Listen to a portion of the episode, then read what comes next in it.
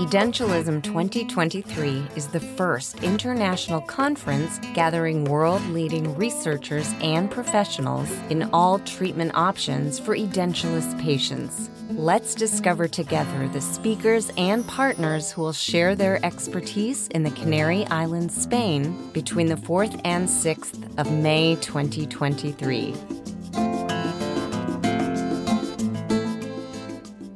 Welcome back to the Zaga Centers podcast. Uh, today we're traveling to Boston, United States, to meet um, Dr. Panos uh, Papaspyridakos. Good, good morning, good afternoon, uh, doctor. Good morning uh, from Boston, David.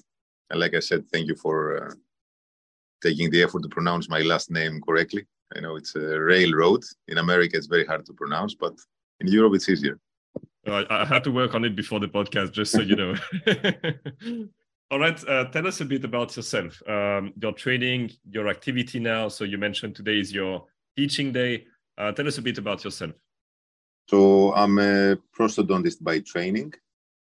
Um, I did my training uh, in prosthodontics in the States, and I did a second uh, training um, uh, for oral implantology, uh, which also was done in the States and since then, I practice in my private practice here in uh, Boston, and I also teach uh, part time, two days a week, uh, the residents uh, at Tufts University.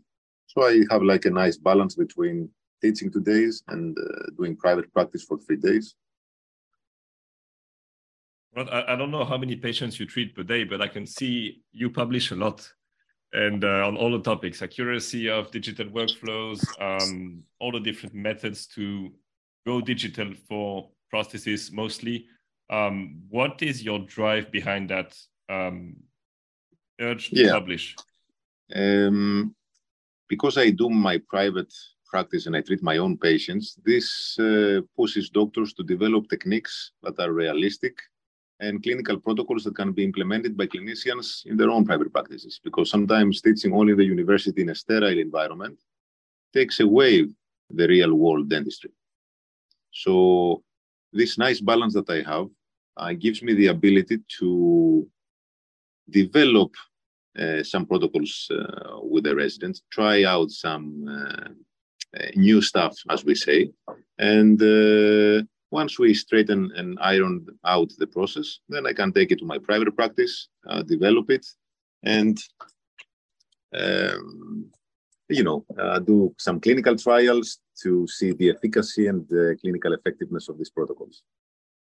All right, so let me let me change your hat now for the private uh, practitioner. Uh, when an edentulous patient comes to your office, uh, why is it essential to you to have the complete portfolio of treatment at hand and in your head when it comes to planning? It is very important because there are so many different types of edentulism.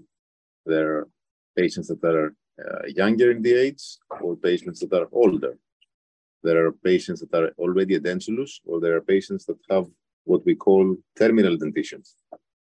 Patients with a few hopeless teeth that will be soon transitioned to uh, edentulism and um, ideally restored with uh, full arch uh, implant uh, prosthesis. So a younger patient, and we see a lot of these patients nowadays, must be approached differently, like compared with a patient who is in the 70s, uh, is a denture wearer for many years, there is extreme resorption and maybe um, advanced grafting or zygoma implants will be implemented for this patient on an all on four approach. A younger patient in the 30s or 40s who just lost the teeth or is about to lose the teeth is totally different because we need to approach this case with the future in mind. So we might have to preserve bone and do more grafting procedures and place more implants. Uh, it's a big, um, sexy topic today of the FP1 prosthesis versus the FP3 prosthesis. FP1 stands for prosthesis that only replaces teeth, white, whereas FP3 is the prosthesis that has pink and white to replace for the missing hard and soft tissues. So for patients with advanced resorption, we go to FP3, all on four zygoma concepts. For patients uh, that uh, are missing um, only the teeth, Then we go to FP1 approach with more implants, more grafting. So every patient is different. So we have to approach every patient differently and custom uh, tailor the plan relating to the patient. You cannot fit the patient to the plan. You have to fit, to fit the plan to the patient. Talking about personalized treatment planning in that case. Personalized. Does your planning also take into account the expected lifespan of the treatment um, and alternative options? For instance, in a younger patient, maybe you wouldn't go to zygomatic implants because if they happen to fail, then you have no other option. Yes, exactly. So we'll attempt to rebuild if something is lost, or place more implants, or do more uh, um, uh, thoughtful approaches than removing all the bone, flattening uh, the ridge. Sometimes you have to go with zygoma implants, and this is definitely a valid option. But for a younger patient, you have to try more conservative uh, approach because those implants will not stay forever. There is no implant that will last for 50 years. So we have to keep that in mind and treat the patient with the future in mind, especially the younger ones. Because if the ridge is cut and the treatment is simplified by doing an all on four on a 40 year old patient, what happens 10, 20 years later when there is no bone? So custom and one thing you can do, or it's very complex to do, is to give a patient a removable denture after they had fixed. Yes, and uh, I've been in these shoes, and I've seen that, and it is uh, something that the patients object, and uh, it has an impact on the psychology of the patient. So whatever we can do to help them, and the plan with the future in mind, and retro engineer the case to today, that is uh, the way to go. That's what we would like to have for ourselves if we were treated. Right. So so we, we covered the, the planning and treatment selection, not in depth, obviously, that would be for the conference itself. Um, yeah. But one, one aspect that is crucial in your activity is the digital world. So your session at the conference will be about innovations in digital full arch rehabilitation, especially present and future. So I'm very interested in the future, but as of today, how can digital, and I know it's going to sound like a very broad question, but it's very specific to you. How can digital actually give us an edge when it comes to treatment accuracy, predictability, maybe a shorter time of treatment, faster delivery of teeth?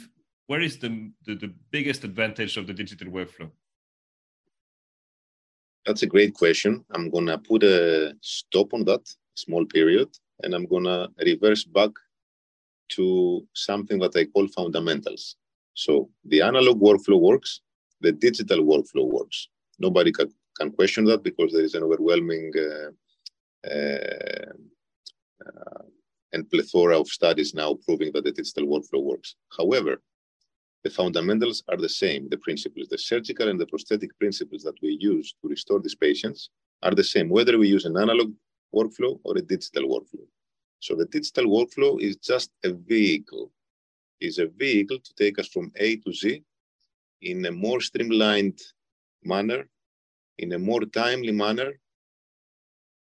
and also reduce the number of visits and increase the patient satisfaction because we are skipping some old uh, analog steps that were associated with um, uh, if I may say, uh, patient dissatisfaction. For example, taking any full arch implant impression and having the polyether set in the patient's mouth for six minutes, that is not a comfortable uh, uh, procedure for the patient, no matter what. But if we can implement now an intraoral digital scan or an extraoral digital scan, as I'm going to show you in the meeting, and I'm very excited to share with the colleagues there the disruptive innovations that are currently taking place in the workflow that allow for every clinician to be able to implement digital workflows. Not only the very advanced ones, but also the average clinician can implement the digital work predictably and comfortably for his own self, also for the patients. So based on your publications, I'd like to, to have a very specific question is the digital workflow more accurate on the prosthesis side of things compared to the analog one? Or does that depend on the hands of the surgeons? Is that a statement that we can, can we state this or is it incorrect? Yes. So this is a very commonly asked question. Is the digital workflow as efficient, as accurate as the analog one? And the answer is that there is a short answer, there is a long answer. we have both. The short, the, we got both. The long answer is it depends. Um, the short answer is they are similar. The accuracy is similar, but if you put garbage in, you will take garbage out. That stands for both the analog workflow and for the digital workflow. So if you don't follow meticulous steps when you take your conventional analog impression and you don't splint the copings and you don't use low uh, expansion boring stone, your mastercast will be inaccurate. Same thing, if you try to scan uh, four implants placed in a resorbed mandible with your intraoral scanner, due to the inter-implant distance and so many other factors like fogging of the sensor and uh, saliva and uh, moving floor of the mouth, then you will not be able to capture an intraoral scan. So it depends. The potential of the digital workflow and all the studies show that the accuracy is uh, comparable. So yes, we can go analog, we can go digital, or we can go digital, which means analog and digital. Both can work. The beauty, though, of the digital technology is that it's so constantly evolving that we have now new tools that we implement that takes away the limitations of intraoral scanning. So now digital technology can be used by every clinician out there with this reverse scan body technique that we developed. And that to myself stands for the ultimate disruptive innovation in uh, this year because our studies, both in vitro and clinical, that I'm going to be presenting in the meeting, uh, show that this technique can lead to um, accurate fit of the prosthesis. And this reduces the treatment time 40%. So instead of five visits, you now can do in as little as three visits. You can even do from surgery to final. Even you can go in one visit. That's but a big upgrade. Eh? Which is a very big upgrade for clinicians that do the same day teeth or within a week, they're going to provide, provide the patient with a final prosthesis. This can be done also. But if you are not a cowboy, as I call it, and you don't want to do it in one week, but you can you can do it in less visits. You can go from five to three visits predictably. The studies show that you can get 100% accuracy if we use milling technology. And I'm very excited to show and share the results with the colleagues from clinical trials and in vitro uh, studies that we are currently conducting. That's really exciting. And I see my curiosity is at 100%. And uh, I see you're very excited about this innovation very, session. It's very exciting because I use this in my own private practice. So I've seen the benefits of these workflows in my own private practice, how the patients uh, are happy. No patient wants to come and uh, spend 10 visits with a dentist. It's, unfortunately, we're doing a profession who nobody likes to come to us. if you are selling ice cream, everybody likes to come to you. But uh, being an implant surgeon and a prosthodontist, nobody likes to come to you to get uh, implants. They don't care about implants. They care about teeth and smile. So if you can give them the teeth, exactly. If you can give them necessary. Yeah, exactly. If you can give them the teeth and smile in a accurate way but faster and predictable, you increase the profit margin for you and you increase the patient satisfaction. These patients will refer more patients. So it's a win-win. All right, so I'm, I'm looking forward to your session at uh, Edentulism 2023. Canary Islands will have all professional represented, um, implantologists, prosthodontists, specialists, max facs, and probably also ice cream vendors over there. That's probably the case. Uh, without them, you would probably have less patients anyway. And uh, I thank you for taking the time at the beginning of your uh, teaching day to participate in that podcast. And we'll be meeting in 12 days from now. Looking forward, David. Thank you. Have a great day, Doctor. You too. Edentulism 2023 is the first international conference gathering world leading researchers and professionals in all treatment options for edentulous patients.